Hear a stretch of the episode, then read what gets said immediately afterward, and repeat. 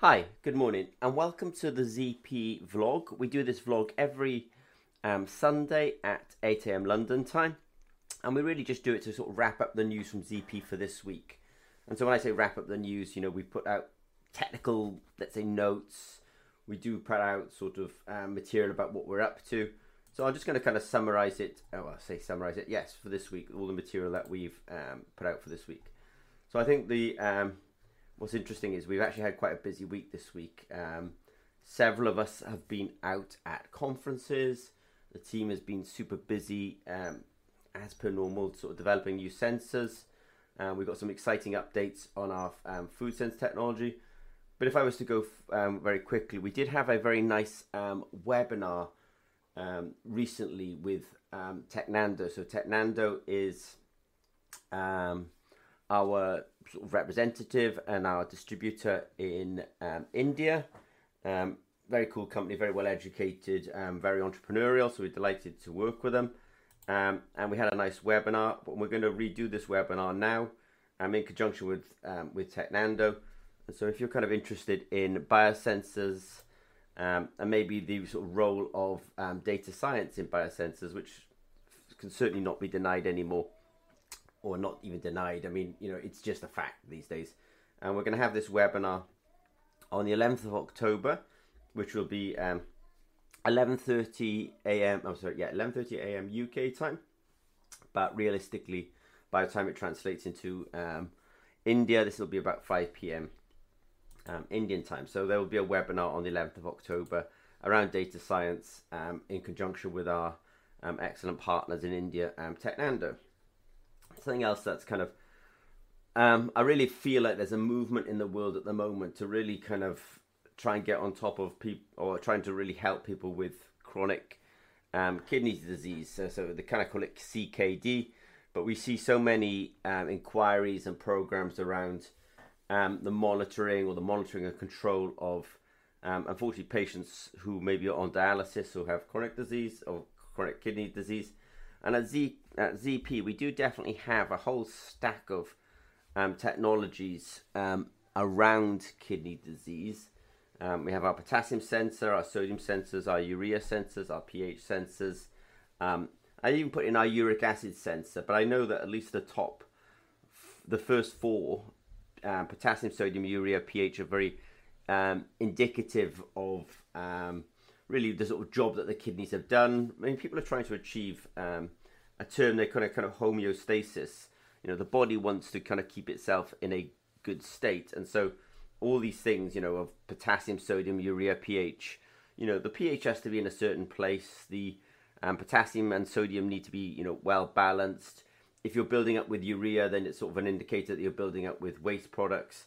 Um, and so these things are important. ZP does actually have these sensors and we're doing a webinar on Tuesday because really it's actually not so hard for ZP to incorporate these sensors now into our technology stack, especially our Sense It All technology stack. So we'll do a webinar on Sense It All on Tuesday. But if you're really interested in understanding, you know, things like how to make a kidney panel and how to make it actually actually do it and let's say get it to market, then maybe that um, webinar will be useful to you. I'll go a bit quicker because I'm. Um, but related to this as well, it's just really a sort of how do I describe this as a sort of a different term, same problem. That unfortunately, if the kidneys are not doing their disease, um, then you can get these kind of uremic toxins. I need to look up this term, uremic. Um, it sort of has obviously has that sort of urine urea um, origin to it. I suspect there's a Latin root to this. And I haven't looked it up. That said, um, uremic toxins. If you're a chemist, then you love um, you don't love, but the terms um, paracresol sulfate and indoxyl sulfate. These are kind of organic molecules, um, which are two of the uremic toxins. These use uremic toxins, whereas you could argue that urea is the kind of biomarker. People have these other toxins associated with them as well. And the question is, can we detect these at ZP? And the quick answer is we can doing it in the we then have to find out the context of detecting them um, so there is that sort of next question it's something i always say to people look they come to us zp can you detect this yes i can um, but it's the context what do you want to detect it in is it the urine Is it plasma? Is it blood? Is it serum? Is it tear film? Um, these are important questions. Is it on the breath, even, for example? But we can detect these uremic um, toxins. They're organic molecules. At ZP, we quite like um, molecules that, when we say organic, there's also this extra term which is are they aromatic? Aromatic just means they have these lots of benzene rings, and also we like heteroatoms, nitrogen, phosphorus, um, sulfur. These would be the kind of heteroatoms. Nitrogen, phosphorus, oxygen. Yes. Um, and something else now that we've we started doing this. Um, what is the greatest thing that we're most proud of at ZP? Um, it's actually I think one of them is actually Julie. Now Julie is this amazing data management system. I used to call it database, but it's such a underplay of what it really is. A database essentially, you know, obviously stores data, but Julie is a data management system. Um, and what it means is, you know, that we can um, upload or we can upload, we can store our data, we can analyze our data, we can share our data, and actually later on we can even download our data and produce reports upon our data. So this is a data management system. Um, that said, we do have a very low cost um, entry level system. We call it um, freemium. And then I just we just did a webinar this week on the 29th of August um, saying freemium versus premium. What I want to say on this is that every Tuesday at 8 a.m. London time, we are doing these webinars now on Julie, just trying to answer questions that came in during the week. So if you're able to attend, fantastic. But just know that, and the reason we're doing this is it's part of our sort of commitment to our to our users. Really, that we're doing what we're saying is, if you're a Julie user, just know that there's a regular webinar because it will just top you up on. If you have a question, we'll get it covered in that webinar if you're thinking about using Julie, you can sort of follow the webinar series and you know get a good sense of this technology before you um, maybe adopt it. So, in summary, we do a webinar every Tuesday at 8 a.m. London time, all around Julie. This week we talked about freemium versus premium, you know, and what the differences are. Um, and I know I said it at the very beginning, but this is really something that we're really proud of. It's one, I think it's a world class data management system specifically tuned tuned for electrochemical data. Um, now, I just said that you know we're obviously showing a big commitment to our products, and actually, in the same vein, we're doing a Q and A session every Wednesday at 8 a.m. London time um, on our product Food Sense. So questions come in during the week, um, and we've laid out all of the webinars for Food Sense for the month of September. So there's one on the 16th, 13th, 20th, and 27th of September. And it's basically so we're able to say to people, yes, we support these products. Um, you know, and there's there, there's a whole, let's say, library of uh, support material, and more importantly as well, we're always you know we're able to say like you've got a question, we'll probably get it. There'll always be a webinar once a week to kind of answer those kind of um, questions as well. And I realised that um, in the same vein as that, we actually did a webinar specifically for Food Sense this week, um, you know, we obviously sent out invitations, people attended, and we did do actually a live streaming webinar um, on Food Sense this week. So thank you for the ZP team for um, supporting that um, webinar. So in those webinars, we essentially get people to kind of, I want to say, you know, we introduce the technology, we talk about the science, we actually do a couple of demos. We do often do one that's easy you know, and I don't, you know, Tabasco sauce is very easy, it's very homogeneous, it's not very viscous, it's got no chunks in it. And then we do something that's a bit more difficult. So this week they did, um, I think they did a naga sauce in the morning one and a chili powder in the afternoon. So good job um, to the ZP engineers um, for doing that. Something else I haven't mentioned this week, but something I have been mentioning quite a lot recently is we have our Scandinavia Sensor Summit, our S3 or S cubed um, conference. Um, not this week, but next week. Um, and this is really digitalization for a sustainable future. And we're delighted that we're offering university groups to come to our, um, essentially to our conference. And um, we're offering sort of a, a package um, for universities to um, attend. Um, something else that we did as well, uh, you know, I, I did mention Sense All earlier on. Sense All is this kind of platform that says, what is it you want to measure?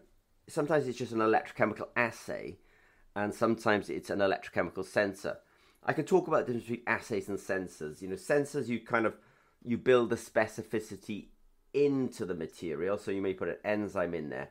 Whereas an assay, you may get the specificity from the method file and the way of extracting the information from the signal. Um, so people come to us and say, look, we want to measure the conductivity, and this solution that we have is very organic, solvent in nature. Organic solvents basically love to um, dissolve um, polymers and stuff like that. So, you, so your normal sort of lab equipment may not actually always be able to withstand organic solvents. And so we did have a go at measuring an aggressive um, organic solvent. Um, we could see the person's problem because it essentially melted the end of our conductivity probe, which was made of a polymer. But we were actually looking to translate it onto Sense It All. Again, Sense It All is our kind of way of saying, all right, you've got a problem. You need to make it into a, into a um, product or usable technology very quickly. And Sense It All is that platform. We can translate um, ideas and problems onto the platform really quickly. Um, and so we were talking to them about um, translating their need for conductivity measurements onto the All platform. And I did put some notes out there, there as well about how I can see their current problem is um, normal lab conductivity probes just can't handle um, their materials. Something else as well, I was at a um, conference this week. Um, it was all about sodium ion batteries. So obviously everyone knows about lithium ion batteries, um, but there is also a sort of um, it's not I wouldn't say a movement. I mean, it's really going to happen. When I say it's going to happen, see, I think um, the sodium ion battery capacity, I believe, in the globe at the moment is something like 260 gigawatts. So it's gone beyond this kind of you know um, lab. It's definitely in a sort of you know industrializing. All that said, I was at this conference this week about sodium ion. We realised that um, in the sodium ion space, they do like to use um, Prussian white, and so we were talking about the use of our um, technology stack in order to measure uh, or monitor processes, um, for example, in the production of um, Prussian white. So that is something that we talked about this week. Something else as well, we do get a lot of inquiries about EIS and biosensors, electrochemical impedance spectroscopy and biosensors we did put together a bit of a landing page that said, look, this is the potentiostat, this is the cable, and this is the connector. I think a big problem in the sort of um, equipment market for, um, let's say, potentiostats and electrochemical impedance spectroscopy instruments is there's too much. Um, well, there's a lot of choice, which sounds great, but nobody's helping you make that choice. So ZP, we do always have a perspective of the either the user or the new user to the market. And so we try to simplify. Look, this is the potential potentiostat, this is the cable, this is the connector, and we also do recommend you know electrodes. But when we're recommending electrodes, we always say to people, look, if you can use carbon, use carbon. People think, for example, if they're trying to make an immunosensor, it has to be gold. It doesn't have to be gold. You can use carbon. You just have to change the linking chemistry.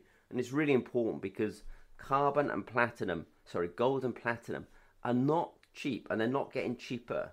Um, there's always people who will compete, who want to compete on those materials, but carbon is much more ubiquitous. I mean, just this week I was seeing people making carbon from um, from sawdust. People were making carbon from the husks of coconuts.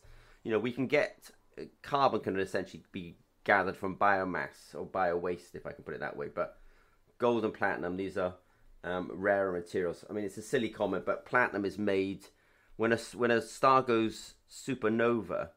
Um, one of the elements that's made in that supernova um, event is platinum. I mean, can you? it's such a rare, not a rare event because actually there's sort of trillions of stars in the in the universe, but that's where it comes from. So you can see how it could be so hard to actually get platinum because of actually, you know, even its deep origin is, you know, is the sort of an event that happens, you know, in a in the death of a dying star. It's kind of ridiculous. Um, so be careful about building bio, biosensors or bioassays upon platinum and gold. Always choose carbon if you can get away with it. If you don't think you can do it, talk to ZP because we could probably tell you how to do it. And then I suppose I should really finish off with um, last comment of the week. Every Thursday at 8 a.m. London time, we do like to do our webinar for our ZP Developer Zone members. Um, It'll be on the 7th of September 2023, 8 a.m. London time. Um, questions are already coming in, and we will be busy um, preparing answers, and you can watch that live or you can watch the recording as well. So I think I should sort of wrap up this week and just sort of summarize as at ZP we do have our S Cubed conference next week. Um, that's a really big event, at least for us at ZP, but it's about digitization for sustainable future. We do have some webinars this week on Sense It All. Sense It All reduces the timeline to make a electrochemical sensing minimal viable product down from probably nine months to a year to two years down to something more like three months. Um, we do have our webinar with Technando that will be in October. That will be on the um, subject of data science and biosensors. So, and of course, we've also talked a lot this week about actually um, CKD, chronic um, kidney disease. Unfortunately, it's a massive global um, issue. I want to say sort of pandemic, really. Um, but at ZP, we do actually have a lot of technologies that can at least monitor this. And if you can monitor it, then you can start to control it. So I'll stop it there. Say thank you very much for following along. And if you have any questions, as always, don't hesitate to reach out to ZP. Okay, thanks very much.